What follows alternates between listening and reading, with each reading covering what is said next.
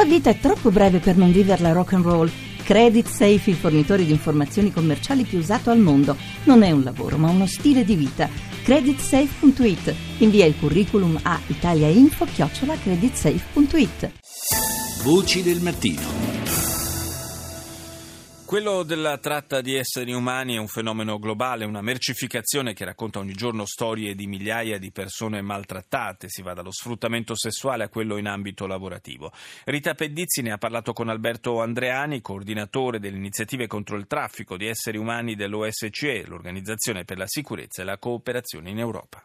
La migrazione è un fenomeno, la tratta di esseri umani è un altro, che comunque implica lo spostamento di una persona da un punto all'altro, anche se quando si tratta di traffico si parla di un punto di spostamento a un altro, quindi non necessariamente la tratta è un fenomeno transfrontaliero, quindi una persona in teoria possa essere trafficata anche internamente ad uno Stato. Poi le vittime della tratta vengono fatte spostare nel modo più facile e ovviamente quando ci sono dei flussi migratori misti così importanti, i trafficanti preferiscono far viaggiare le vittime nell'ambito di questi flussi per evitare controlli al fine di far assicurare alla vittima il raggiungimento della destinazione finale. Quindi nella rotta migratoria africana sicuramente ci sono vittime della tratta che arrivano a casa nostra. Questi migranti durante il viaggio vengono sequestrati o incarcerati.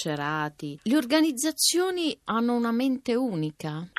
sempre, anche lì bisogna parlare di quali gruppi trattano questa forma orribile di sfruttamento. Ci sono tre livelli di gruppi criminali, basso, medio e alto e a seconda delle risorse finanziarie che hanno a disposizione ovviamente queste reti sono più o meno complesse. Nei casi di sfruttamenti di esseri umani di massa le menti criminali sono le stesse magari di un gruppo molto largo che può raggiungere la transnazionalità magari da un continente all'altro, mentre ci possono essere gruppi di medio-basso livello che operano magari a livello locale e quindi assumono i gruppi quando cooperano tra di loro che acquistano e rivendano le vittime della tratta una dimensione più piccola e più orizzontale anziché verticale. Ad esempio, i gruppi criminali che trafficano esseri umani non hanno sempre la stessa verticalità che possono avere, facendo un parallelismo con i gruppi mafiosi, no?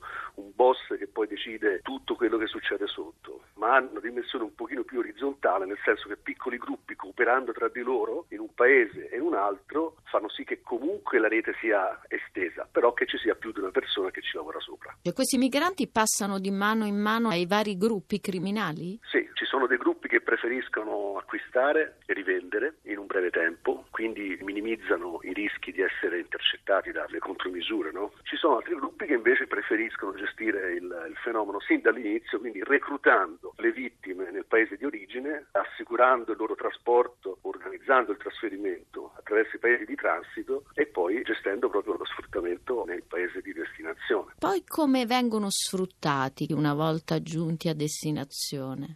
Processo della tratta è un processo orribile per la persona, è la trasformazione proprio di una persona in un oggetto. Una persona può essere sfruttata per mille motivi, per lavoro forzato, per lo sfruttamento della prostituzione, per traffico di organi, per i conflitti, no? quanti bambini sono reclutati e poi mandati al fronte no? come soldati. Le forme di sfruttamento sono veramente tante, per non parlare poi dello sfruttamento per la criminalità forzata, quindi vittime che vengono reclutate che poi vengono spinte a commettere dei delitti, il traffico di droga, spesso si può dire che ci sono vittime che sono costrette a farlo, specialmente nei paesi di transito.